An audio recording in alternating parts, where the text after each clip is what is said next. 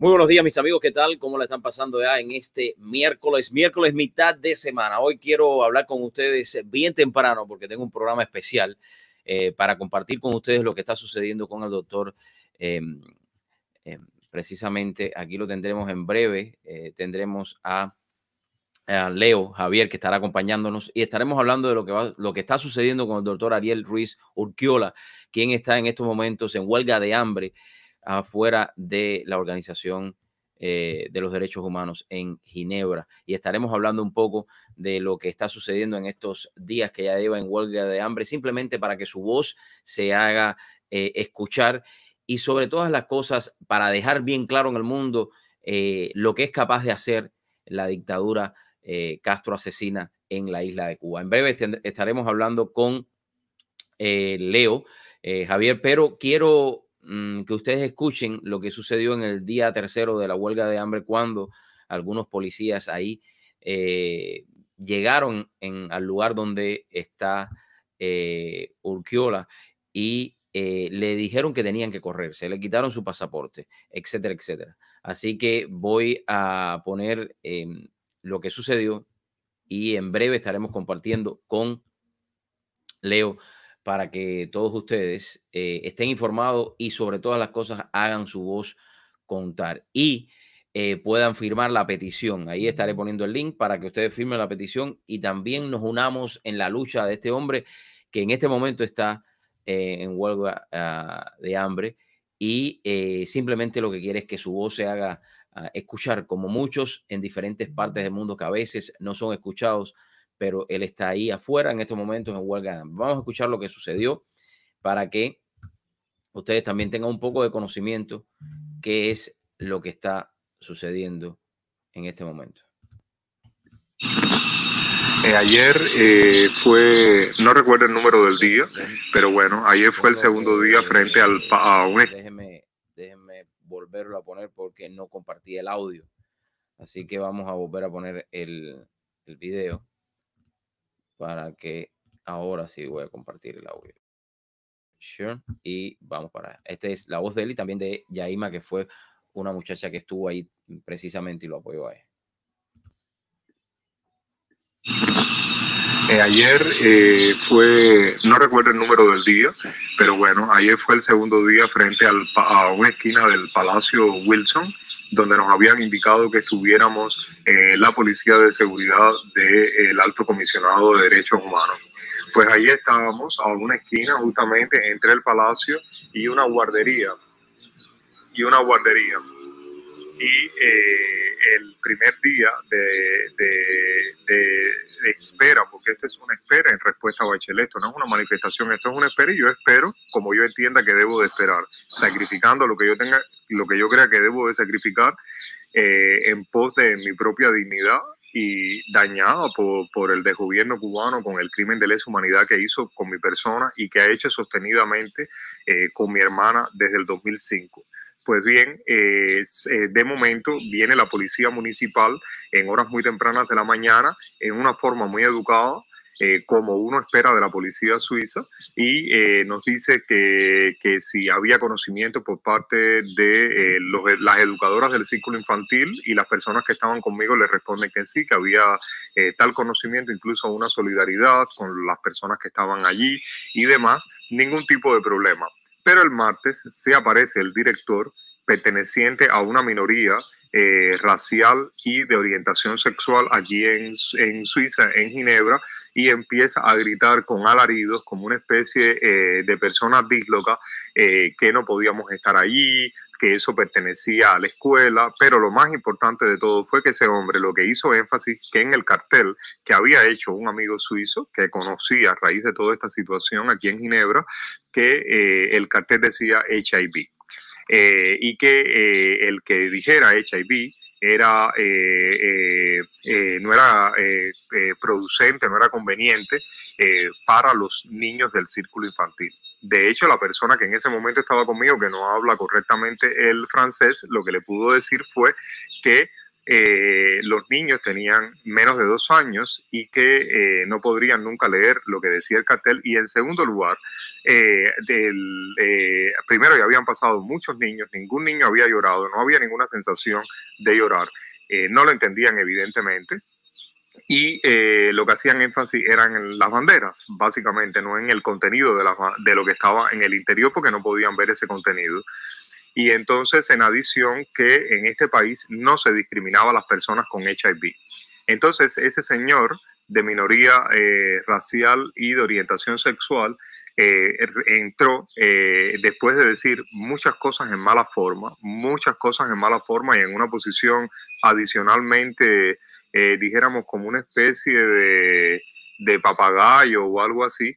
Él entró el círculo infantil llamó a la policía cantonal, algo que no es usual aquí, porque normalmente lo que se llama es a la policía municipal. La policía municipal, de hecho, está apenas a menos de 200 metros del lugar donde nosotros estamos, y él llamó a la policía cantonal. La policía cantonal se apareció con dos carros, yo calculo que eran eh, seis policías, eh, cinco hombres y una mujer, y eh, esa señora, particularmente la mujer, eh, tuvo una actitud y en general todos ellos eh, de un abuso de poder policial tremendo.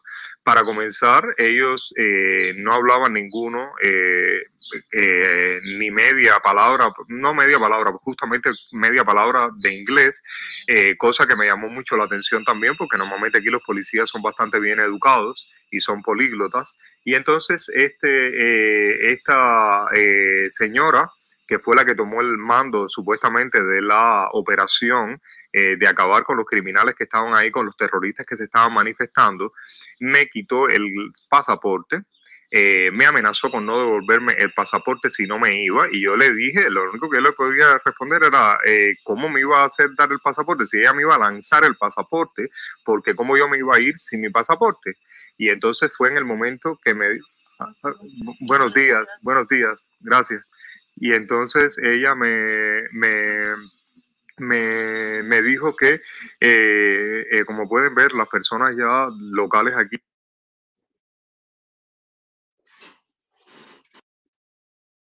y comienzan a, familiarizarse y hasta en castellano le dicen a uno los buenos días. Eh, esperemos que el cuerpo aguante más ante la indolencia de este órgano de Naciones Unidas, pero nosotros somos fuertes, fuertes como son los cubanos, que tenemos dignidad en cualquier parte del mundo.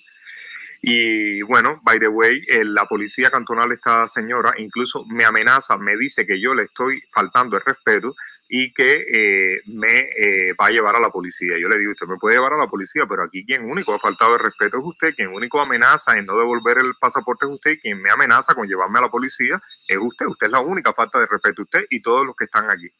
Entonces, eh, por supuesto, le tomaron fotografías al pasaporte, a toda la historia, pero yo estoy en regla y fue capaz de decirme que cuál era mi dirección aquí en Ginebra. Yo le digo, usted está equivocado, yo no le tengo que dar ninguna dirección a usted.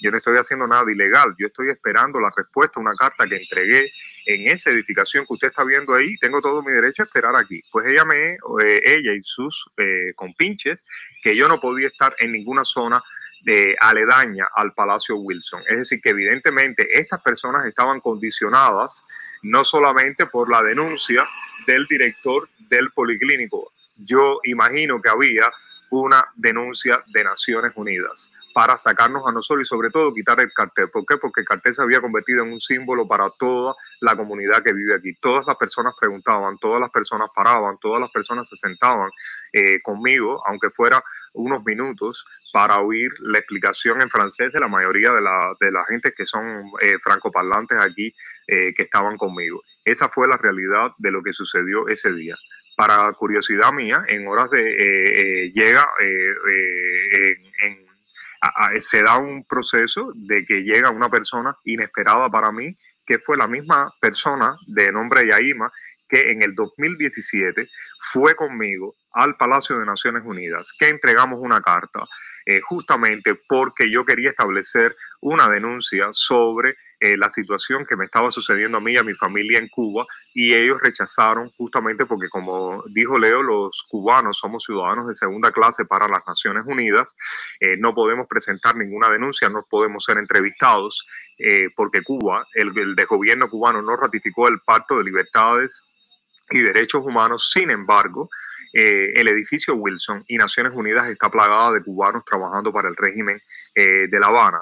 Esto eh, es absolutamente inconcebible porque como yo, ¿cómo es posible que los ciudadanos de Cuba no tengamos ni voz ni voto en Naciones Unidas y sin embargo el de gobierno que nos representa no solo tiene voz y voto, usa las contribuciones cubanas para hacer ese voz y voto, para hacer lobby político en contra de las democracias y a favor de su dictadura y de su régimen dictatorial con todos los dictadores africanos que han usurpado el gobierno de Naciones Unidas y que lo han convertido en el patio trasero para seguir justificando todos los mecanismos ladrones que ocurren en África todas esas donaciones que lo que único hacen es seguir manteniendo el hambre, la miseria en África, en América Latina y en Asia. Entonces, le voy a poner a Yaima para que ella le dé la versión de lo que sucedió después cuando ella se entera de que la policía cantonal no solo me había hecho eso a mí, sino a una de las personas que había de origen colombiano, le arrancó, esta misma señora, le arrancó la cámara de las manos como si estuviéramos en Cuba, eh, le eh, borró toda la información y después se la dio. Y eh, otro aspecto importante que quería aclarar, cuando le dije, como la policía eh, eh, cubana y política adicionalmente, ese fue exactamente lo mismo. Empezaron diciendo, apaguen todos los móviles, yo no tengo ningún móvil, apaguen todos los móviles, registrando en los bolsillos por si había un móvil grabando, porque ellos temían que fueran grabados. Claro que temían que fueran grabados porque ellos estaban abusando del poder. Y pueden ver que en cualquier parte del mundo, ya sea en la Suiza democrática, puede haber personas que policías que abusan de poder, personas malas y personas que abusan con, eh, eh, dijéramos, eh, gente que son blanco perfecto, que no los pueden denunciar porque son extranjeros o porque no están nacionalizados en el país. Y esa policía cantonal abusó de una manera espectacular. Ahora les voy a pasar a Yaima. Bueno, hemos escuchado mm, todo lo que sucedió ese día eh, cuando ellos, eh, o sea, en este caso, Ariel está en la huelga de hambre, eh, simplemente esperando para que den una respuesta de los documentos que él sometió. En breve estaremos hablando con nuestro amigo Leo, que estará aquí acompañándonos en vivo y en directo para que nos explique un poco la situación de lo que está en estos momentos con Ariel. Ahí usted tiene un barcode en el cual usted puede escanear ese barcode y puede firmar la petición. Pero también, si usted quiere firmar la petición, usted puede ir a justiceforariel.org, ahí le da clic y firma la petición. Eh, ahí está explicado todo el caso de Ariel, ahí está explicado todo en diferentes programas que él ha estado, eh, donde él ha explicado lo que ha sucedido con su familia y lo que ha sucedido con él. Eh, esto es importante que nosotros nos unamos como comunidad a nivel global. Muchas personas ya lo han hecho, muchos cubanos de otras nacionalidades también, porque sabemos que el régimen castrista lo que quiere siempre es silenciar y la manera de silenciar para ellos es cualquiera. Lo mismo te matan, lo mismo te infestan, como fue el caso de Ariel, eh, y o lo mismo te desaparecen. Eh, sabemos que este Castro gobierno asesino que en estos momentos está regido en La Habana y que más por más de 60 años ha eh, tratado de silenciar a muchos que se han eh, enfrentado a ellos. Eh, eso es una de las, de las maneras en las cuales ellos funcionan. Quiero recordar que hoy a las 11 había una procesión o una celebración de una caravana de autos que se iban a, a, estar apoyando también a la policía aquí en el condado de Miami-Dade, precisamente en la ciudad de Coral Gables, para después salir hacia eh, la policía de South Miami. Así que los que puedan acompañarlos ahí están ya ready en estos momentos. Eh, vamos a continuar con el testimonio de Yaima, quien estaba ahí eh, y que ha ido y ha estado al tanto también de todo lo que le está sucediendo a Ariel, apoyándolo en esta huelga de hambre. Y simplemente es increíble cómo los cubanos en el mundo, a veces para que su voz se haga escuchar en determinados lugares como es las Naciones Unidas, en, este caso eh, los derechos humanos, eh, debido a la manera en que el régimen Castro asesino ha podido ir instalando todo su personal. A veces se hace complicado eh, y no tenemos la voz suficiente para llegar y ser escuchados, porque ellos han manipulado de tal manera a nivel global lo que ellos hacen dentro de esa isla, que es increíble como ellos trabajan. Vamos a seguir escuchando. Y compartan, por favor, compartan. Bueno, en el día de ayer eh, vine, en cuanto supe que Ariel estaba aquí, pues temprano en la mañana, lo más temprano que pude, vine para acá y eh, donde estaba situado Ariel, pues me encontré una de las personas que lo estaba acompañando y me explicó la situación sucedida con los policías, eh, la policía cantonal. Eh, me dijo que fue el director de la guardería, la persona encargada de, llamar a la policía y decidí acercarme al director de la guardería para que me explicara o me diera su versión de lo que había eh, decidido hacer, de lo que había sucedido con la policía. Eh, evidentemente eh, lo, lo, encontré y este señor no se esperaba la visita, ¿no? Así que fue una, estuvo, su reacción fue un poco rara pero le he preguntado cuáles fueron sus razones y por qué hizo esto y si conocía un poco la causa de Ariel y lo que estaba sucediendo con Ariel. Él, por supuesto, dice que sí, que él comprende y todo, pero ignora completamente la, lo que estamos pidiendo y por qué Ariel estaba ahí sentado y al final no le molestaba, ¿no? Pero, pero bueno, hizo la denuncia. Eh, no dio su nombre en ningún momento. Ya, bueno, pero el nombre lo tengo, porque sí, claro el nombre del director de cualquier guardería aquí en Ginebra se encuentra muy fácil y además preguntando por él mismo me lo habían dado uno de sus empleados. Pero lo negaron, él lo negó, él se negó en todo momento a nosotros y a ti. Ya sí, eso está, tiene miedo. Tiene miedo. Entonces ya hablé con el director, me explicó que había llamado a la policía, le expliqué la causa de Ariel, eh, por supuesto, lo registré, lo, lo grabé Después salgo de ahí, eh, me encuentro con Ariel y Ariel me dice un detalle muy importante que regresé luego a rectificar. Y es que eh, este director pues había hecho alusión a lo que estaba marcado en el cartel VIH y que eso parece que le provocaba para no era conveniente para los niños y, todo, que al final cuando regresé a hablar con el director de la guardería, pues totalmente lo negó, me dijo, yo no, yo no he dicho eso, en ningún momento dije eso, hasta se puso nervioso, pero lo registré nuevamente. Le dije que, que si él había tenido el poder de llamar a la policía para que Ariel se fuera de ese lugar porque podía molestar a los niños, que no es el caso para nada. Mm. Llevamos un día completo ahí, ese era el segundo día pues le dije si él tenía ese poder, también tenía el poder de conversar con la policía y pedirle que nos devolviera el cartel, puesto que íbamos a hacer las cosas en regla, si íbamos a pedir una autorización y todo. Bueno, me fui, se negó a darme su nombre porque le pedí también su nombre, que cuál era su nombre, y se negó a darme el nombre, por supuesto, se nota que tenía miedo. Después salí, llamé a la policía para... a la policía cantonal, no a la policía municipal que está a menos de 200 metros. Claro, es que lo hizo todo... O lo hizo él a nombre de otra institución que fue el Palacio de Derechos Humanos. Claro, que va más alto. Claro. Estuve haciendo llamadas a la policía donde me esclarecieron lo que había sucedido. Estuve yendo a la policía municipal que queda aquí mismo al lado y ellos me explicaron lo que sí puede hacer y lo que no puede hacer eh, dentro de la ley Ariel, con lo que estamos eh, reclamando, lo que estamos esperando. Y Ariel no tiene en ningún momento... Eh, que pedir una autorización para estar sentado en espera de una respuesta, que es lo que estamos haciendo en estos momentos. No tenemos autorización para un cartel, pero como ya Ariel ha dicho, el cartel no es un cartel que Ariel trajo y puso, no hace parte de, la, de, lo que estamos haciendo. Y eh, pues el cartel fue confiscado, pero podía muy bien haber hecho simplemente una advertencia, ¿ya?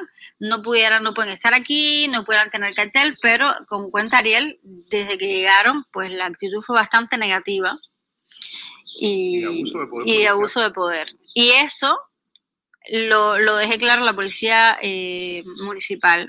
que hicieron abuso de poder, que quitaron un cartel, que pusieron una multa, ¿no? pusieron dos multas a otra persona, a una de las personas que estaban acompañando a Ariel, que sí son residentes en Ginebra. Y eso no deberían haberlo hecho de la primera, de la primera vez que llegaron, sino que hacer una advertencia o llamar la atención y pedir simplemente por las buenas, sin borras, sin borrar contenidos en ningún teléfono ni en una cámara porque no tienen, no tienen derecho ni de quitar el pasaporte. Y toda esta información la, la, la, he podido eh, verificar con la policía, canton, la policía municipal, le mostré fotos donde estaba Ariel después sentado, le he dicho que iba a estar ahí todo el día. Esta información la he confirmado y me han dicho que ha sido abuso de poder y que podemos hacer una denuncia por los actos que hicieron la policía cantonal en la mañana.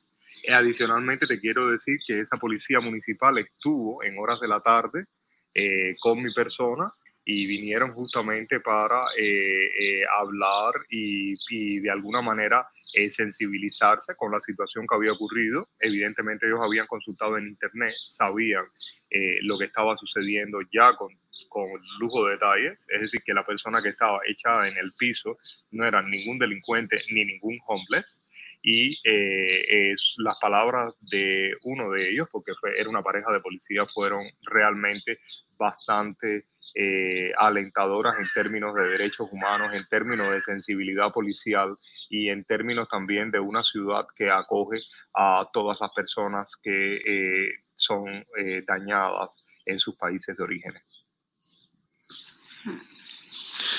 Bueno, antes de, de, dejar a Ariel ayer a las 11 de la mañana, pues yo fui a la policía municipal y le mostré la foto donde estaba sentado Ariel y le dije, en este lugar va a estar en espera de una respuesta a la carta que presentó ayer. Esto tiene problema, eh, lo pueden sacar de ahí, no tiene derecho a estar ahí. Me dicen, no, tiene ningún problema, él puede estar ahí. Eh, siempre puede haber gente que llame, pero en ese lugar él no molesta a nadie, ni hay carteles, ni hay gritaderas, ni nada, así que puede estar ahí perfectamente.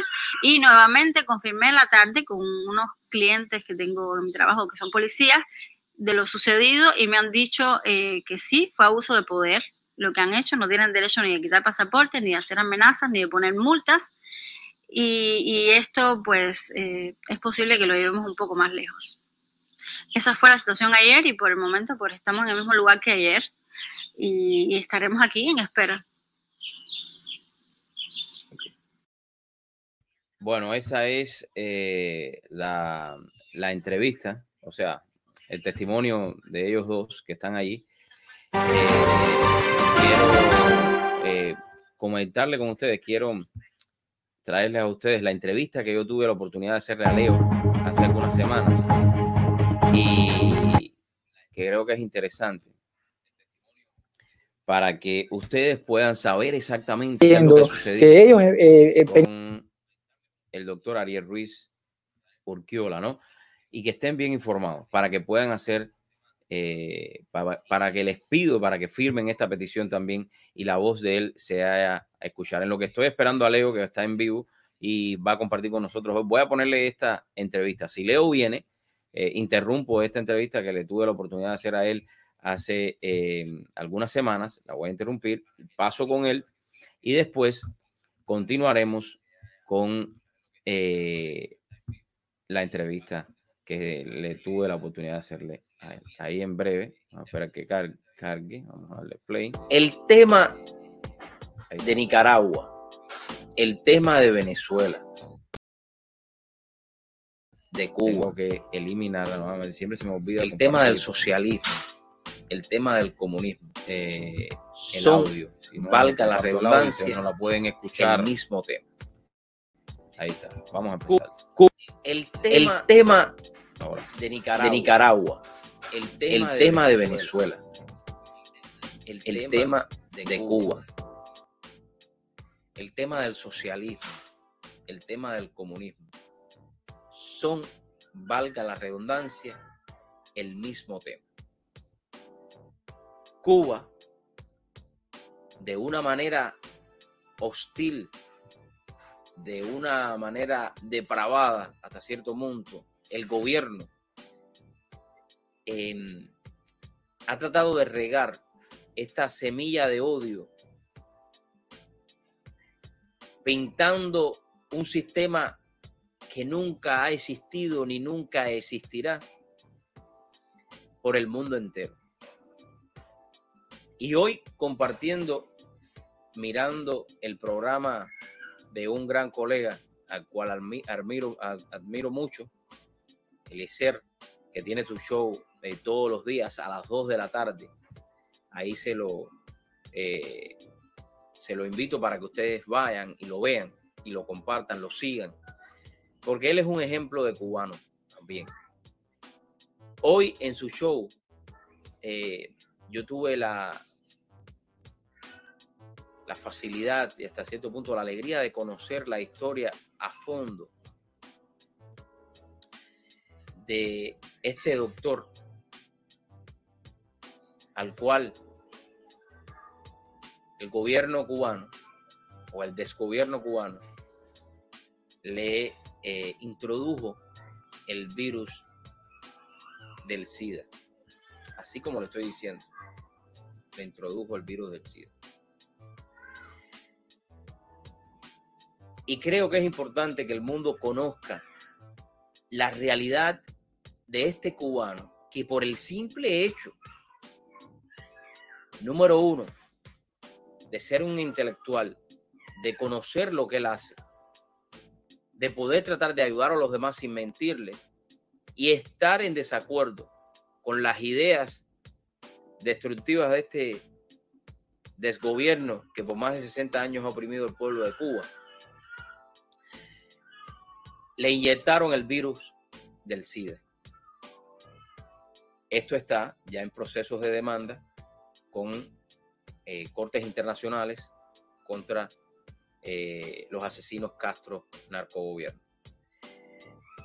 Ese es uno de los temas que estaremos hablando en breve, junto eh, a un joven que también tuvo la idea de poder a lanzar un llamado a todos los cubanos del mundo y los que no son cubanos que se quieran unir a la causa de firmar una petición y antes de hablar de él, les decía que había recibido un mensaje. Esto es un mensaje que me rompió el corazón. De un pueblo en Cuba, escuchen esto, escuchen esto. No hay agua, aceite, detergente, jabón de baño. Yo me tengo que bañar con gel porque ahora el jabón que están dando, o lo que dan, no sé, le da alergia no hay sazón, no hay vianda, no hay carnes, arroz, nada. Todo lo sacan en otro pueblo más lejano y no tenemos derecho a comprar porque es otra tarjeta. Porque en Cuba para tú comprar tienes que ir con una tarjetita para que te noten las cositas. Eso es un pueblo que está sufriendo hoy por hoy libertad, es un gobierno que está aplastando hoy 2020 y que muchos en el mundo defienden todavía. Hoy aquí en Miami, 2020, hay personas jóvenes que yo creo que no tienen cerebro que defienden esta dictadura asesina. Y es el mismo pueblo, es el mismo pueblo que hoy sufre y al cual pertenece el doctor Ariel Ruiz Urquiola al cual le inyectaron en su sangre este virus para tratar de acabar con su vida. Pero ya quiero darle la bienvenida eh, a este joven eh, que tiene mucho valor, Leo Yubier. Eh, Leo, gracias por acompañarnos. Aquí estamos ya en vivo contigo. Desde Bruselas, me decías, ¿no? Sí, de Bruselas, Bélgica, la, la capital de la Unión Europea. Oye, quiero agradecerte por la oportunidad. todas las tardes veo al, al programa de Eliezer eh, creo que es un joven que tiene muchos valores. Eh, es, una de esa, es uno de esos jóvenes de la juventud eh, que lucha por la libertad y que día a día le demuestra al mundo que nosotros, los cubanos, sí podemos algún día tomar también las riendas de esa nación que hoy por hoy sufre, que hoy por hoy está siendo aplastada. y quiero que me hables un poquito y voy a invitar ya a todos los que nos van a estar viendo después y los que se van conectando poco a poco para que eh, compartan con nosotros. Eh, por supuesto, voy a cambiar la pantalla. Eh, y puedan firmar también esta petición. Háblanos un poco, Leo, de esta petición y cómo te surge esta idea a ti, quién tú eres, de dónde vienes, para que todas las personas que van a estar viendo el programa se unan también a este llamado que tú estás haciendo y que muchos de nosotros nos estamos involucrando, porque aunque sea una sola persona, es un granito de arena. Y si cada uno de los que nos va a estar viendo, 100, 200, miles de personas que a veces ven eh, los programas y se vuelven a repetir, es importante que usted también ponga eh, su granito de arena para tratar de traer el cambio en Cuba y en este momento para proteger la vida de Ariel. Háblanos un poquito. Bueno, Ariel, primero eh, me gustaría darle las gracias por, por invitarme a, a, su espacio. Em, en realidad yo no, no, acostumbro a ser directa, en realidad esta es la segunda que hago en toda mi vida. Em, pero eh, bueno, hablo de cómo fue, quién soy. Bueno, yo soy, me llamo Leo Gubier, yo vivo en Bélgica hace cinco años. Yo nací en Cuba, nací en Las Villas, pero eh, mi familia exilió a, Miami cuando yo tenía nueve años. Eh, en realidad salimos en, el, el, el, 3 de agosto de 1994, dos días antes del maleconazo, por vía aérea, porque mis padres, eh, toda mi familia en realidad eh, fueron eh, presos políticos porque eran testigos de Jehová. So, ellos fueron a Lumá, fueron torturados, entonces, yo siempre he tenido eso, esa parte de mi historia que, siempre ha sido muy motivadora para poder encontrar justicia, para que se diga la verdad, para que se diga lo que han vivido el pueblo cubano y que de muchas formas nos ha marcado a todos. Si viva yo en Bruselas o en Suiza o, o no importa dónde, eh, todos los cubanos compartimos algo que es la marca de esa dictadura que nos ha desplazado por el mundo, que nos ha tirado de nuestro país, pero bueno, yo eh, tengo una amiga mía muy buena cuando estaba estudiando, eh, yo estudié filosofía en la Universidad de, de eh, en la FIU en Miami y también en Tampa. Y yo tengo una buena amiga mía que se llama Lice Rivero, la abogada, que ella fue en realidad la que, la que me, me empezó a motivar de nuevo a tomar eh, acción por lo que estaba pasando. Y esto fue eh, justamente lo que me pasó cuando yo vi el caso de Ariel Rizurquiola. Eh, como ya eh, sabemos bien, el, el desgobierno cubano lo inoculó a él con el virus del VIH para poder silenciarlo para siempre. Y sobre todo, Dariel, como podrás saber, eh, la comunidad gay, sobre todo en todo el mundo, eh, siempre llevamos el estigma ese del SIDA, que, si lo cogemos porque somos gay o porque si son, tenemos mala vida. Entonces yo creo que una intención también de desprestigiar la imagen de un ciudadano cubano intachable internacionalmente. Es un hombre que, que ha demostrado tener valores que ya en Cuba hoy ya ni queda por lo que, porque ¿quién se enfrenta a una dictadura sabiendo que, que, que lo quieren liquidar?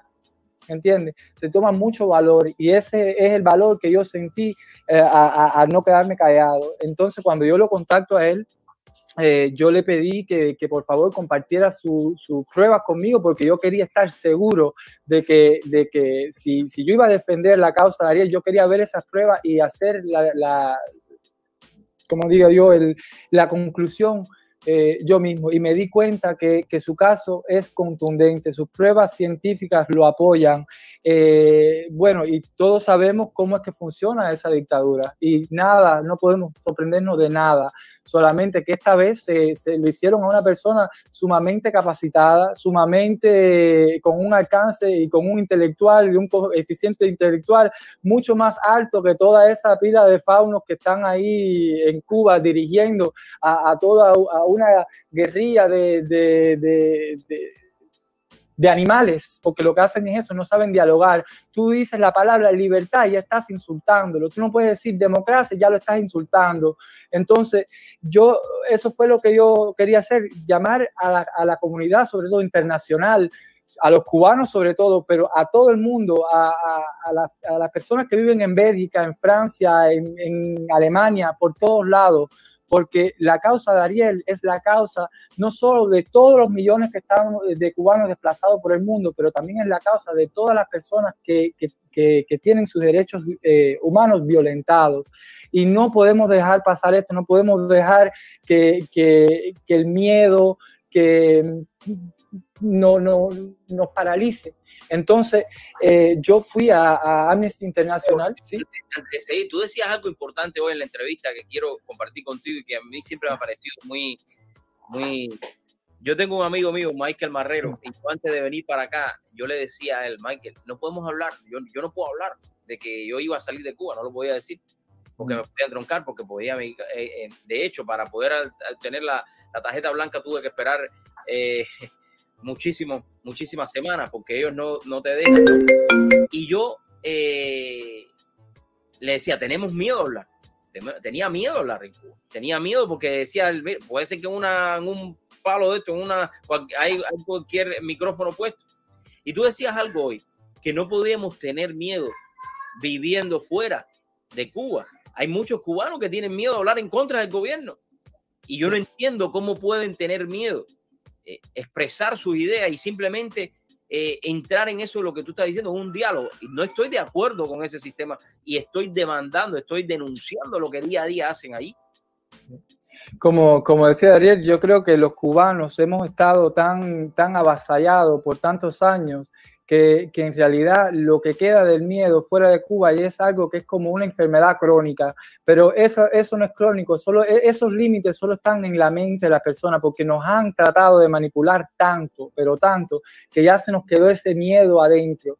¿Entiendes? Pero eso hay que vencerlo. Hay que vencerlo cuando vemos a personas como Ariel, como Mara, eh, que, que, que son un ejemplo de, valentía, porque quien se enfrenta a un aparato represivo de, esa magnitud, eh, es, esto lo, veíamos, eh, bueno, nosotros vimos cómo eh, el campo socialista se derrumbaba, nosotros vimos cómo Alemania se reunificó, que unos eran comunistas, los otros eran capitalistas y hubo una reunificación. Yo creo que en realidad el proyecto más, aún más allá, es poder unirnos, pero sobre todo poder tener una conciliación, con, con, lo que es la nación cubana. Como yo decía, la nación cubana no es lo que está dentro de Cuba, la nación cubana es todo el mundo que tenga esa identidad, que se siente cubano. ¿Entiendes? Eh, cuando nosotros vemos las injusticias nos duele.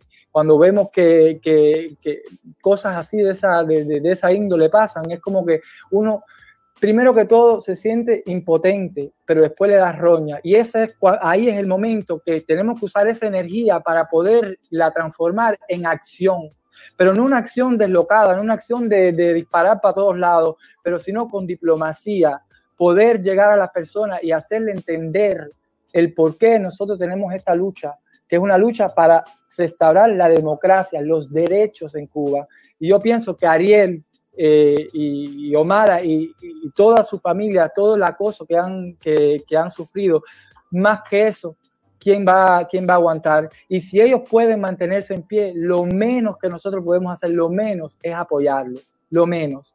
Y también, lo, por, por ejemplo, eh, para atrás, para lo que hablabas de la, de la petición, es porque hay muchas organizaciones internacionales que, que están, eh, que están minadas de, de izquierdistas que apoyan lo que es la dictadura porque piensan que eh, Cuba es un paraíso tropical, que Cuba es, ron, salsa, tabaco, eh, todo ese tipo de cosas, pero en realidad todo eso es propaganda. Usan la cultura para, para hacer propaganda política. Y eso es lo, lo, lo, lo más grave de la cosa, porque están usando lo mejor de nosotros, nuestra alegría, para meter mentiras y meter comunismo y represión.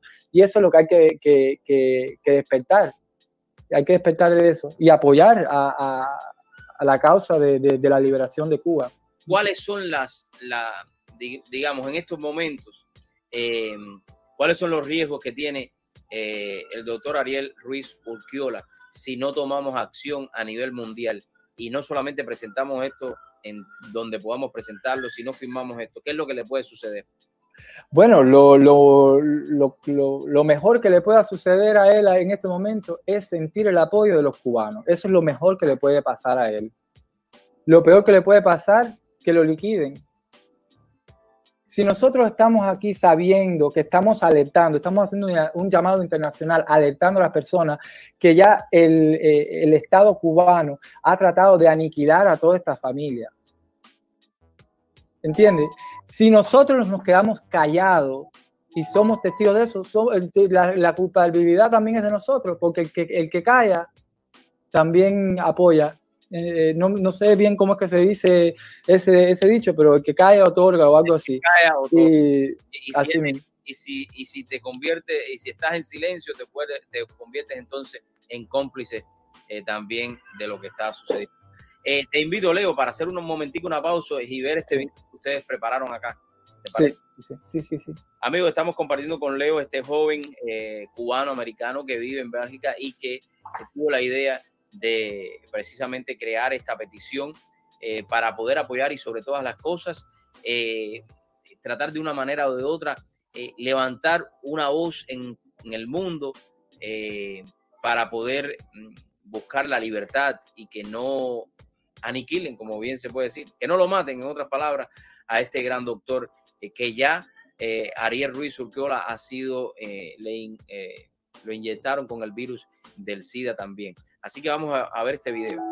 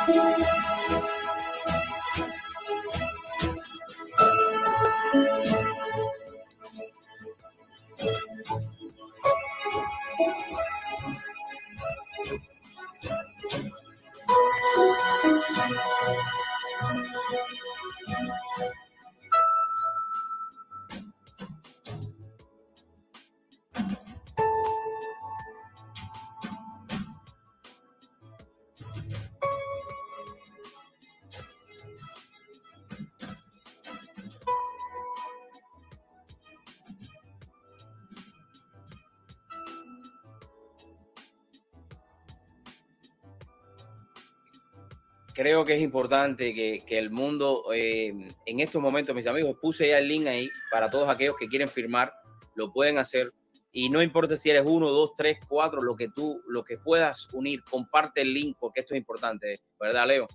Claro que sí, como, como pudiste ver ahí en el video, cuántos titulares del mundo se necesita para denunciar este crimen y que, y que sigamos teniendo este silencio, esta inacción como lo tuvo Amnistía Internacional, que es una pena, es lamentable que ellos hayan, hayan eh, ignorado esto. Yo fui allí personalmente dos veces, primeramente para poder hablar con alguien. Yo dije, bueno, si ellos ya han tratado el caso de Ariel, yo les voy a decir, bueno, necesitamos más apoyo. ¿Qué es lo que hicieron? Que dijeron que no tenían capacidad para poder seguir su caso ellos no pueden decir que no tienen capacidad porque Amnistía Internacional funciona por personas que son voluntarios y yo me ofrecí con toda la voluntad del mundo para decir, si alguien va a impulsar una campaña para, para Ariel Rizurquiola, tiene que venir de un cubano. Todos estos europeos que trabajan simplemente por convicción, que en realidad no es convicción, es solamente un trabajo para ellos, esto lo teníamos que hacer nosotros, pero a ellos no les conviene, porque cuando vean que de verdad hay cubanos atrás de lo de, lo que necesitamos para el pueblo de nosotros, le jodemos el, eh, su, su, pequeño business que ellos tienen, lo que es eh, lo, ir a Cuba, coger fondos por aquí, coger fondos por allá. Y como yo decía, que había ya denunciado antes, yo estuve infiltrado en lo que fue eh, la, la, diplomacia bélgica aquí, que, que yo fui al Parlamento Europeo a ver cómo se infiltraban, cómo era que ellos hacían todo esto y, pude eh, llegar hasta el punto de, poder destapar toda una red de espías que ellos tienen aquí. Y es por eso que eh, eh, a mí me da valor y, por ejemplo, mientras yo estaba haciendo la, la directa con, con Eliezer anteriormente, estaba recibiendo al mismo tiempo amenazas, al mismo tiempo estaba recibiendo cosas que la persona me decían que no hablara mal de Cuba o, y, cosas así por el estilo, pero esos son tácticas de intimidación. Pero uno no puede, uno no puede estar débil delante de eso, porque en realidad cuando uno denuncia, la, la, denuncia y la palabra tiene una fuerza tan, tan, tan grande, la verdad es inquebrantable.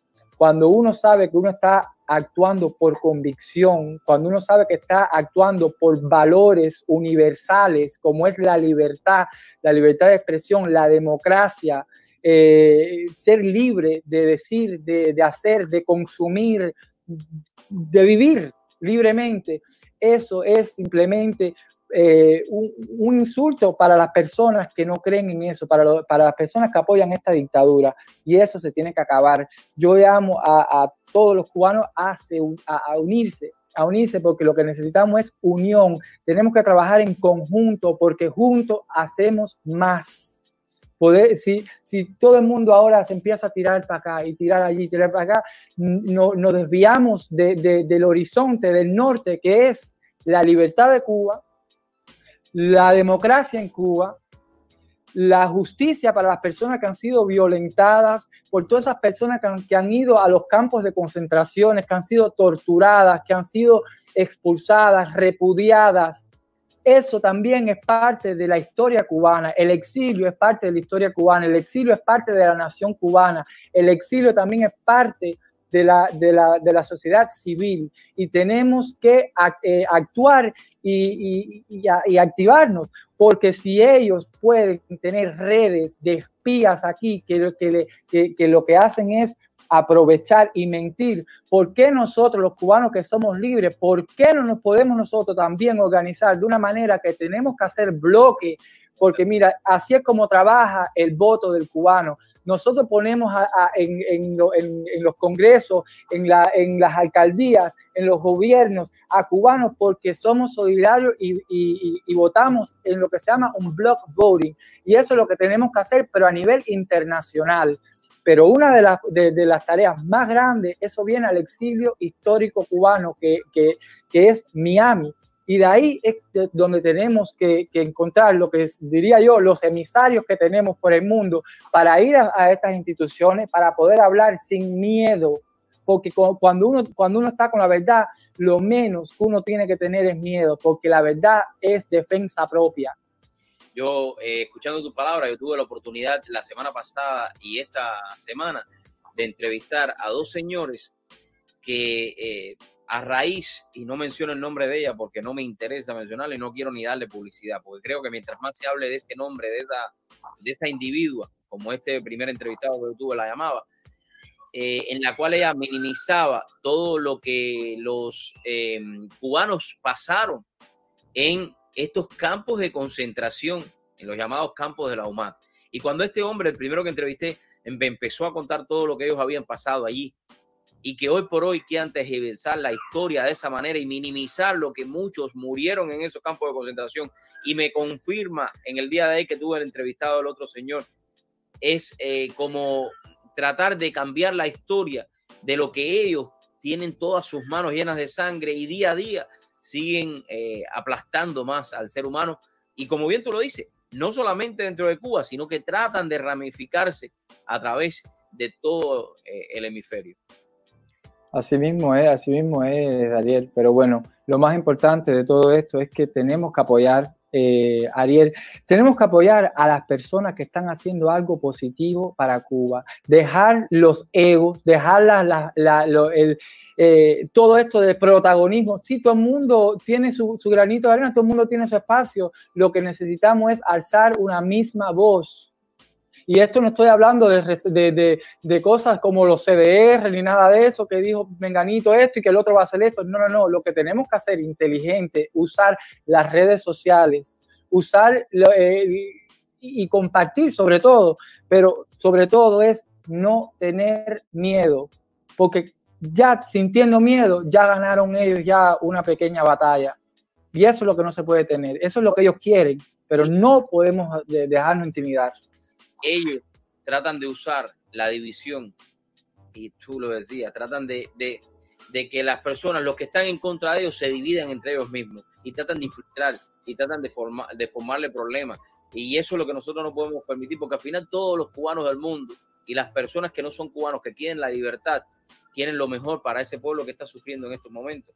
Así que yo creo que apoyar eh, al doctor Ariel Ruiz Urquiola y apoyar a todos los que hoy por hoy luchan de verdad por la libertad del pueblo cubano es un deber para cada uno de nosotros. Así mismo, eh, eh, yo, yo por, perdón, perdón que quede alguna idea eh, que quieras compartir eh, con todos los que van a estar viendo el programa. Bueno, le, lo, lo, único, en realidad, lo, mi único propósito de hacer todas estas directas es sobre todo para impulsar la, la causa del doctor Ariel Ruiz Urquiola, que necesita el apoyo de todos los cubanos libres por el mundo, dentro y fuera de Cuba, porque la causa de Ariel es una causa justa, es una causa que es la causa de todos los cubanos, porque lo que queremos es libertad queremos sobre todo protegerlo a él, porque él es que está ahí eh, en la boca del lobo. A él lo quieren eliminar porque es un intelectual, es una persona que puede denunciar a un nivel técnico que ellos todavía no tienen esa capacidad para hacerlo. Por eso hay que silenciarlo. las grandes eminencias en todas las dictaduras siempre han sido peligrosas. Y yo tomo a Ariel como ejemplo, como role model, como, como alguien a seguir, porque su valentía su valentía es inspiradora. Y eso es lo que hay que tomar de, todo este caso. Y bueno, lo único que yo quiero decir que por favor compartan, compartan, porque una, una firma quiere decir un apoyo más. Y aquí se trata de granito a granito llenar eh, una petición que cuando Amnistía Internacional la reciba no puedan negarse. Y si se niegan, por lo menos podemos probar que son unos inactivos que lo que usan es explotar la miseria y, la, y, la, y, el dolor del pueblo cubano para dar noticias sensacionales. Entonces, ellos no quieren, ellos quieren nada más tener información en la mano para cuando entonces Ariel vaya para Cuba y lo encierren de nuevo, cuando lo maten, cuando hagan eso, entonces decir que ellos hicieron algo y hacer una protesta. Pero nosotros no necesitamos protesta de denuncia de, de, de casos. Lo que nosotros necesitamos es protección y prevención para que justamente eso no pase. Y lo más importante de esto es que nosotros fuera de Cuba vamos a hacer una somos los que le podemos dar un escudo vamos a hacer una pausa con la entrevista eh, de Leo y vamos a pasar con Leo en directo, en vivo, eh, que lo tenemos ahí en estos momentos. Sé que Leo está bien ocupado, así que voy a a, continuar después con la parte otra de la entrevista. Leo, muy buenas tardes. Eh, buenas tardes allá, buenos días acá. Gracias por acompañarnos una vez más. Gracias, Dario. Gracias por tenerme de nuevo en tu, en tu espacio. Oye, perdona la molestia, sé que estás súper, súper ocupado, pero quería que nos dieras un, le había puesto a todos los televidentes un poco lo que está sucediendo, eh, esta entrevista que tuve la oportunidad de compartir contigo hace algunas semanas, pero quiero que nos des un update de lo que está sucediendo en este mismo momento eh, con el doctor eh, Ariel Ruiz Urquiola. Bueno, eh, eh, bueno, él está todavía en huelga, está ahí fuera esperando una respuesta. No hemos tenido eh, nada concreto todavía. Sí, hoy estuvimos a un emisario de, de, del Consejo de Derechos Humanos eh, que, lo, que fue y se juntó con él y tomó su testimonio. Yo acabo de estar aquí en Amnesty International y, y a dos personas que trabajan allá adentro y me dijeron que viniera de nuevo mañana porque como ellos están siendo inactivos, ellos no saben por qué ellos no han respondido. Ya yo les dije que la petición ya va ya por 12.500 personas. Ellos me dijeron que regresara de nuevo mañana para poder eh, exponer el caso, ya que ellos no me han dado todavía ni, ni una sola vez el chance de exponer este caso. O sea, ellos están jugando a una manera que es como que no quieren hacer caso. Como yo dije en la entrevista antes, ellos están esperando que algo catastrófico pase para, para tomar acción pero esto no va a pasar, nosotros tenemos que presionar, tenemos que seguir compartiendo, tenemos que seguir, apoyando a Ariel y, y, nada, seguir adelante, porque esta causa es justa y necesitamos el apoyo de todo el mundo, sobre todo de todos los cubanos que quieren ver la libertad para Cuba. ¿Cuántos días lleva ya en huelga de hambre Ariel en estos momentos? Ya, ya Ariel está en su, en su tercer eh, día de, huelga de hambre, de sed y de medicamentos. Eh, como, como nosotros sabemos, eh, su la cepa del virus que él tiene, ese es el emisario, Tom Hack, que, que, fue hoy a, a, tomar su testimonio. Y bueno, como, como, sabemos, lo más peligroso de todo es que como él no está tomando el medicamento, esto eh, puede degenerarse muy rápidamente porque su, la cepa que le inocularon a él es altamente mutagénica, lo que quiere decir que puede eh, eh, tener damage irreparable. Dariel. Por eso es que tenemos que activarnos, tenemos que continuar a compartir la, la, petición, que las personas compartan con el hashtag Justice for Ariel, que contacten a las personas que conozcan, que, que, que, hablen de Ariel, que sigan compartiendo sin cansancio, porque mientras más, más compartimos, más estamos eh, haciendo la atención al mundo, que miren que lo que está pasando, que miren por qué este hombre ha decidido hacer ya su su quinta huelga de hambre y de sed porque todavía nadie le ofrece la, la justicia que se merece. Eh, y necesitamos que las personas se activen, que se activen porque este hombre está ahí para la defensa de su caso, pero también representa a todos los oprimidos de Cuba, a todas las personas que hemos estado eh, en el destierro a causa de esta dictadura maligna, narcotraficante.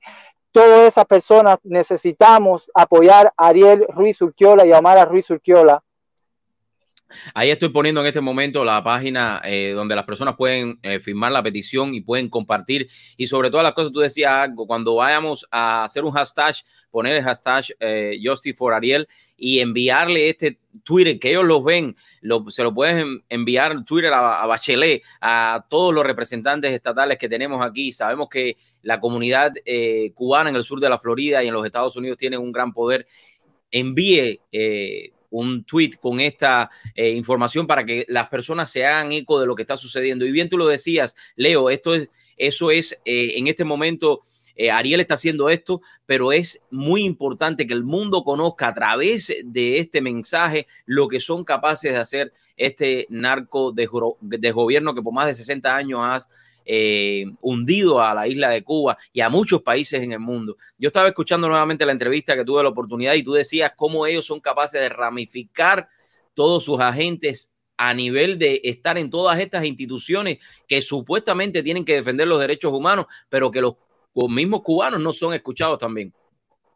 Sí, y, bueno, y algunas veces todas estas organizaciones se quedan en silencio. Por ejemplo, yo acabo de hablar con, con Caitlin de la, de la organización Race and Ethnicity, que me dice, ayer ella me prometió que iba a, contactarme con una señora que se llama Tania, que es la que está encargada de, de, de, las ONG adentro de las Naciones Unidas. Y ella me dice a mí ahora mismo que la razón que ella no me ha contestado es porque Tania habló con Ariel ayer, que es una vil mentira porque Tania no se ha presentado, Tania no ha hablado con Ariel.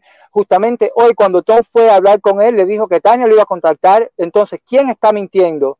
Ella me está diciendo que habló ayer con Ariel, pero es mentira. Si yo fui, yo hablé con ella ayer y me dijo que ella me iba a poner en contacto con ella para que yo fuera el interlocutor entre Tania y Ariel. Y entonces ahora ella me está diciendo por texto, porque tengo prueba que no estoy mintiendo, que, que ella fue y habló con Ariel ayer y que no pueden hacer nada porque lo que él está pidiendo no está en el, en el, en, en el realm de las posibilidades. Pero lo único que este hombre está pidiendo es poder hablar. Entonces, ¿cómo es que una organización que dice que defiende la libre expresión, que, que defiende la, la libertad de, de, de protesta, todo esto, ¿por qué entonces él no puede hablar? ¿Por qué? Porque es cubano, porque le tienen miedo a la dictadura, porque son cómplices de esta dictadura.